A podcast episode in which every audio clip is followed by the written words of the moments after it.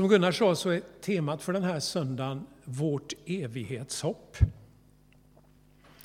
Vi har tänt ett ljus för att påminna oss om de som har lämnat oss. Och det kan ju vara under det här året eller mycket längre tillbaka. Och när en person dör så kan ju lätt den tanken komma, vad händer när vi dör? Och en förlängning av den frågan kanske är, varför finns vi till överhuvudtaget? Hur kommer det sig att jag och människor runt omkring mig existerar? Och på de här stora frågorna ägnar ju mängder av lärda människor sitt liv åt att försöka besvara. Men jag tänkte börja med ett litet löv idag. Ett höstlöv. Om vi tänker på ett löv så är det en del av en mycket större berättelse. Lövet har någon gång kommit fram på ett träd, växt ut, har spruckit fram och gått igenom väldigt många faser. Och till slut blir det kanske som det här lövet att det gulnar och det faller av trä, trädet och ligger på marken. Men berättelsen för lövet är ju inte slut där. Det ligger kvar på marken och skulle vi titta på det lövet om ett halvår så skulle vi kanske inte hitta det alls. Men det har förmultnat och gett näring åt det som kommer att växa där efteråt. Och dagens predikan har jag satt en underrubrik som egentligen är det jag kommer att handla om. Vårt evighetshopp, det är en del av en berättelse. Jag tänker fokusera på, på ordet berättelse. För när vi tänker på de riktigt stora frågorna som vad händer efter döden till exempel, så finns det många olika berättelser som försöker förklara det här. Och vi är ju en väldigt liten del av det hela. Och jag tänker inte ge mig in på frågan att försöka förklara vad som händer efter döden. Det överlåter jag åt mer lärda personer. Det är inte syftet med min predikan, utan jag vill sätta in eh, vårt evighetshopp och temat för idag i en större berättelse. Om vi sitter och tittar på en film, går på teater, så den som skriver, gör en film, gör manus till en film eller skriver en teater, de utgår väldigt ofta från en speciell struktur. Man brukar kalla det för en dramaturgikurva.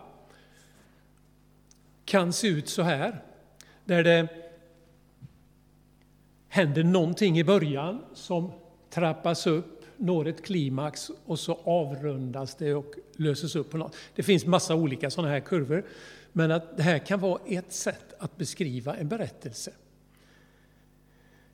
Och i den kristna traditionen så lever vi också i en berättelse. Det är själva mitt ärende idag, att vi är en del av en mycket större berättelse.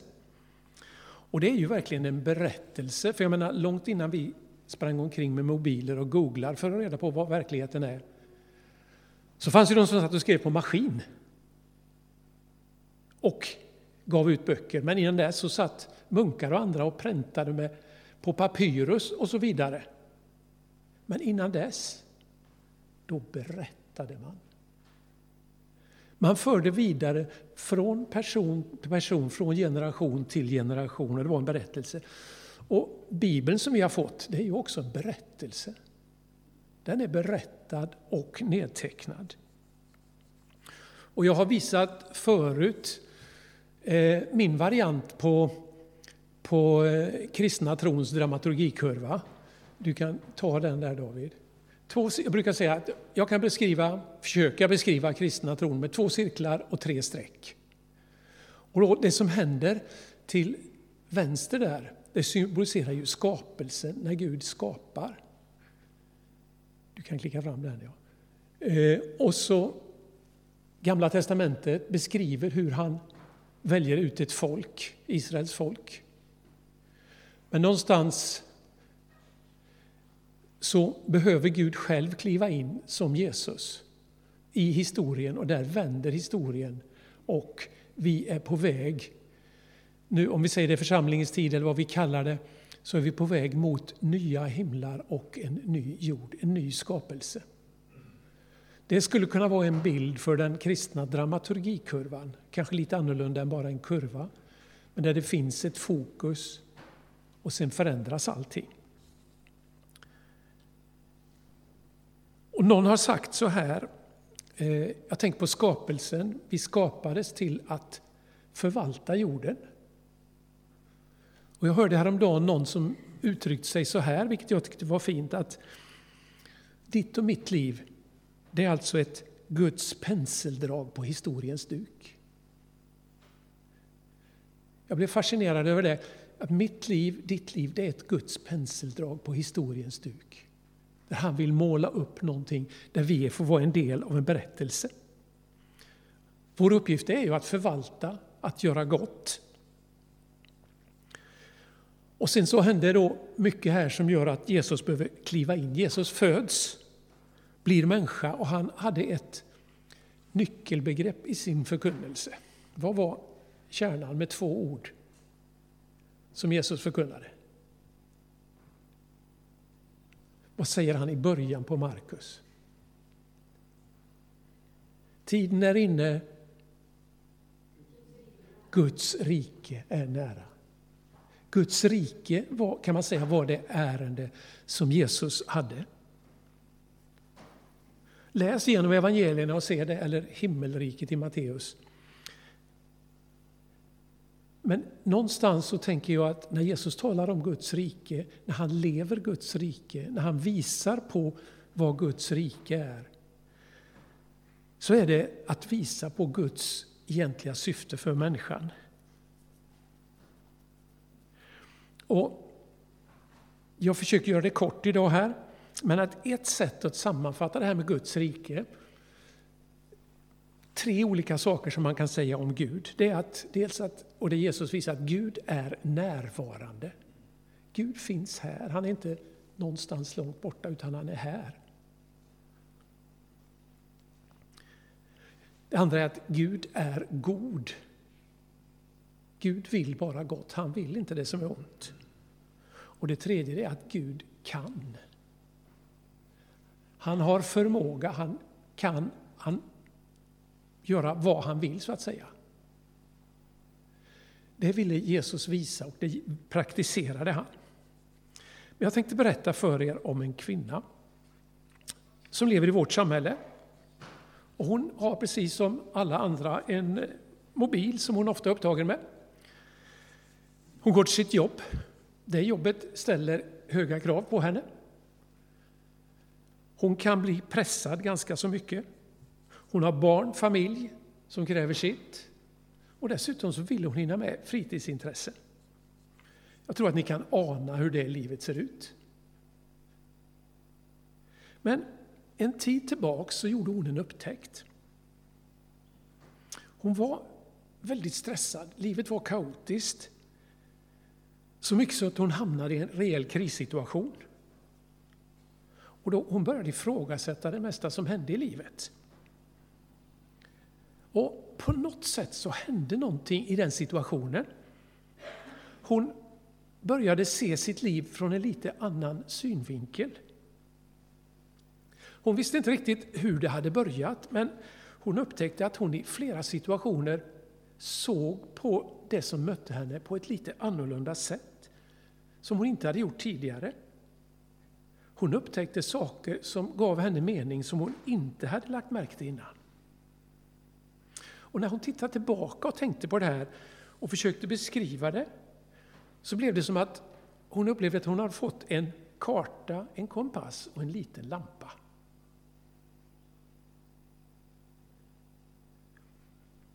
Livet började sakta bli lite annorlunda, för att hon konstaterade att min värld är precis likadant fortfarande. Lika mycket stress på jobbet, lika mycket hemma och så.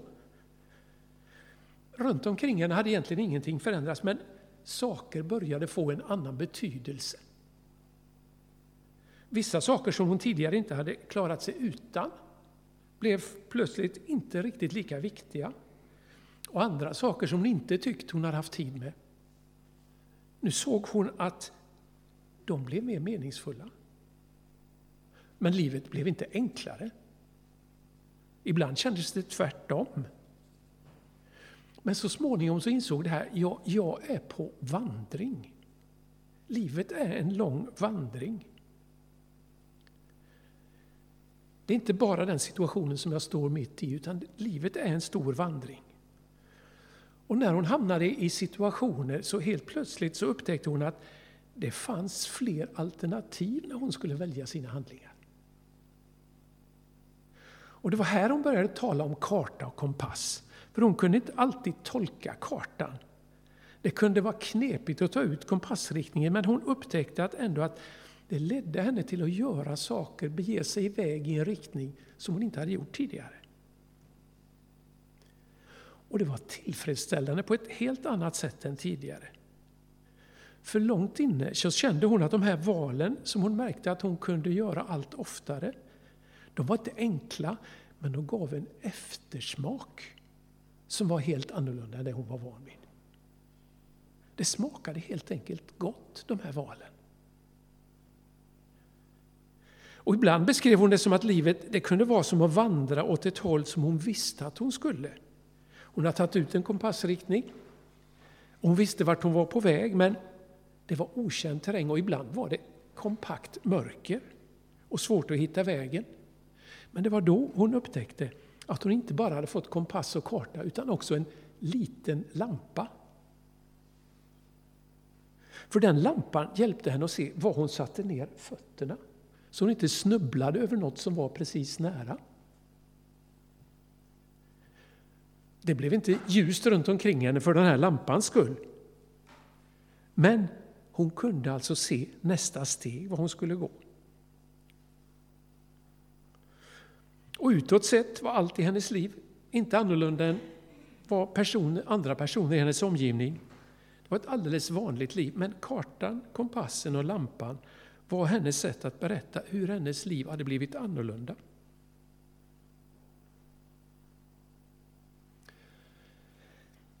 Den här kvinnan i berättelsen är alltså ett försök att illustrera att, krist, att bli kristen inte handlar om att i första hand bli en viss sorts människa som tror, tycker och tänker likadant som alla andra. Gud skapade inte en massa robotar som skulle vara exakt likadana. Han skapade oss som lika varelser med unika gåvor och som vi får en ut, möjlighet att utveckla för att förgylla skapelsen. För att göra den till en god plats för alla människor. Kristen tro handlar inte i första hand om rätt tro, rätt lära. Det handlar om en personlig relation till Gud. Vi får inte en lärobok för att plugga in rätt svar och kunna svara på en tenta så vi ska få godkänt och inte missa studiebidraget för nästa termin. Nej, det handlar mer om att vi får en karta, en kompass och en liten lampa för att klara oss i vardagen, för att hjälpa oss att göra val. För att hjälpa oss att hitta. Och det är inte alltid så självklart minsann vad vi ska välja eller hur vi ska välja. Men eh, vi kan få hjälp att göra rätt val. Och det här tror jag handlar om Guds rike som närvarande. Gud vill hjälpa oss. Han är här, han är god och han kan hjälpa oss. Vi är alltså del i en mycket, mycket större berättelse. Ditt och mitt liv är mycket större. Och vi är med och skapar Guds berättelse, ett penseldrag på historiens duk. Men vi ställs hela tiden inför val. För att bryta av predikan lite så ska jag spela en låt för er, en liten bit av en låt.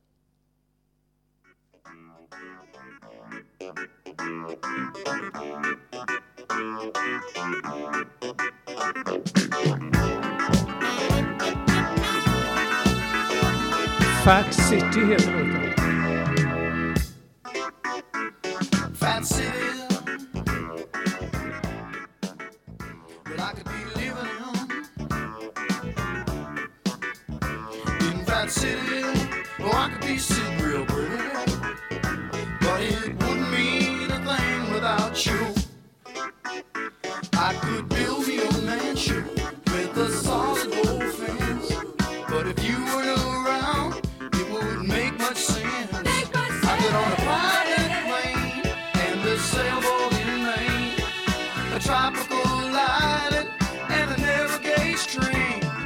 I didn't have you, I could never stay sane. No, I couldn't stay sane without you. In that city.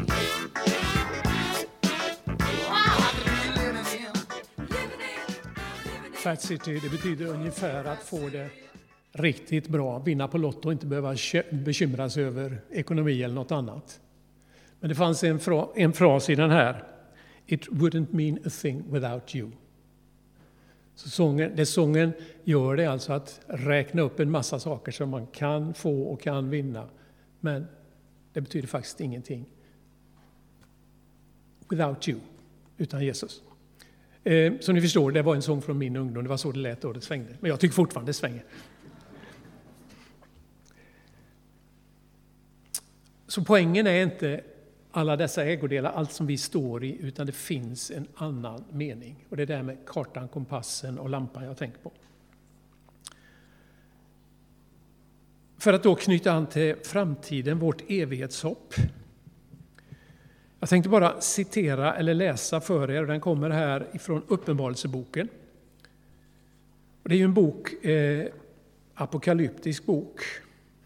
Och den använder bilder, symboler hela tiden. Meningen är ju inte att vi ska tolka Uppenbarelseboken bokstavligt ner i detaljer så.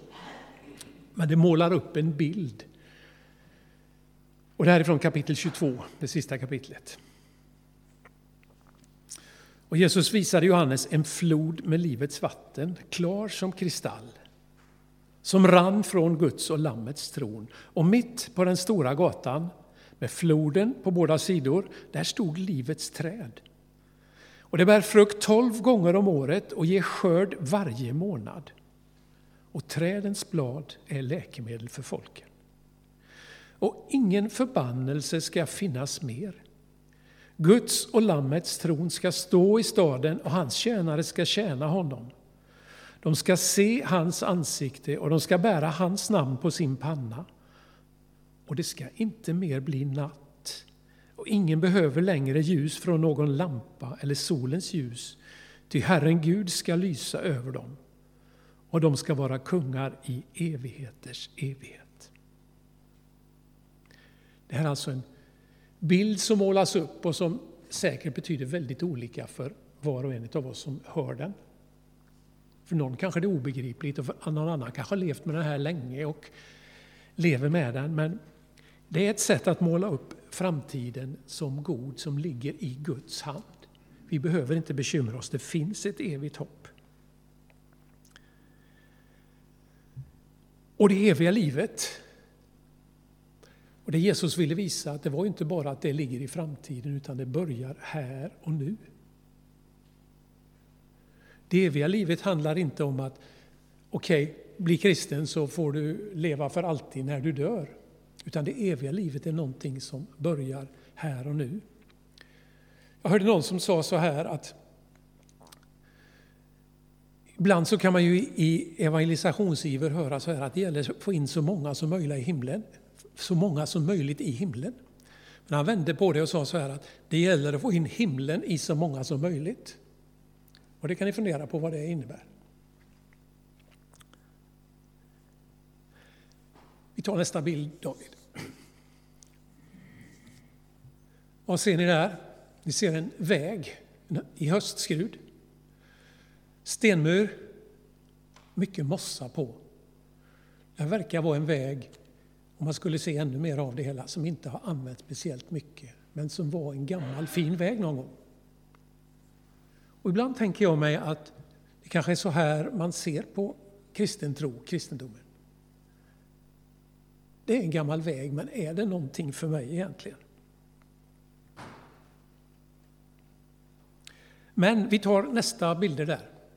Jag tänker mig ofta livet så här, och det här, den här kvinnan, hennes liv var lite så här, man kan hamna i olika situationer. Här kan komma en trappa, och vad kommer sen?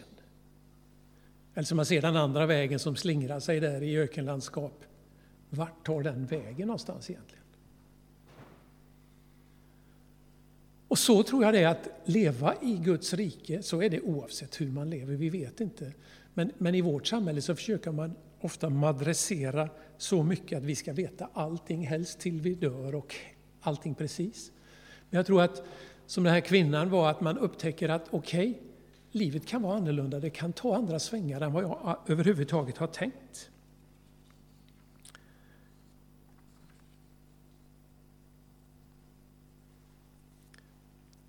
Det jag vill ha sagt idag alltså, det är att vi är en del av en större berättelse, Guds berättelse. Du och jag är viktiga. Vi är skapade, en del av skapelsen, inbjudna till att göra de penselstreck på historiens duk som Gud vill göra med oss. Det andra jag betonar, och det är fokus i den här bilden, det är när Jesus kommer och visar på Guds rike.